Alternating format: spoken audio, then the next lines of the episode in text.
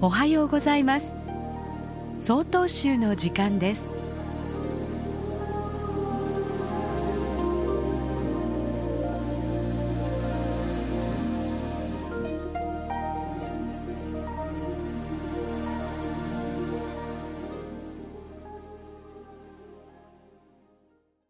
おはようございます。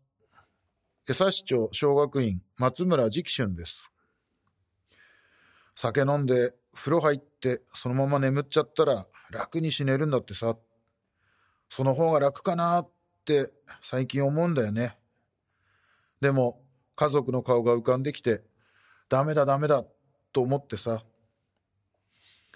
先日、ふらっとお寺を訪ねてきた飲食店を営む20年来の友人が私にそう言うのです。そしてこう続けます。厳しいよ店。コロナが流行ってから。お客さんがゼロの日もあるしさ。生きていくのってこんなに大変だったっけって思うよ、と。私には何の解決策もありません。ましてや、懸命に生きている友人に、頑張れよ、なんて軽々しく言える気にはなりませんでした。その日はお寺に泊まるというので、朝まで取り留めのない話をし、笑い合いました。それしか私にはできませんでした。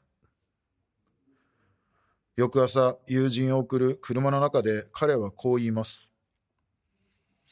こうやって風呂入ったり飯食ったりする時間ってさ、毎日辛いから、いつもよりすごく貴重で何よりも大切だなって思ったよ。少し軽くなった気がするわ。ありがとね。本当にさ、と。昨日とは違って見える友人の顔を見て私も気持ちが少し軽く楽になったような気がして、正直ほっとして帰路につきました。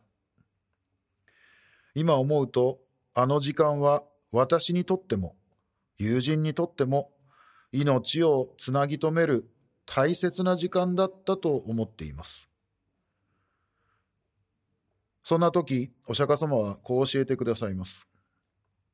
人は誰も一人では生きていけない。多くの他の命と関わり合い、支え合いながら生かされていると多くの人と接することが制限されるコロナ禍でさえも、私たち一人一人の命は他の多くの命の支えによって生かされています。それに気づくことが今必要とされていると私は信じています。ただいまのお話は江差町小学院松村直春さんでした。この番組に対するご意見ご感想をお寄せください郵便番号064-0807札幌市中央区南7条西4丁目曹洞州北海道管区強化センター曹洞宗の時間係まで。お便りお待ちしております。これで曹洞宗の時間を終わります。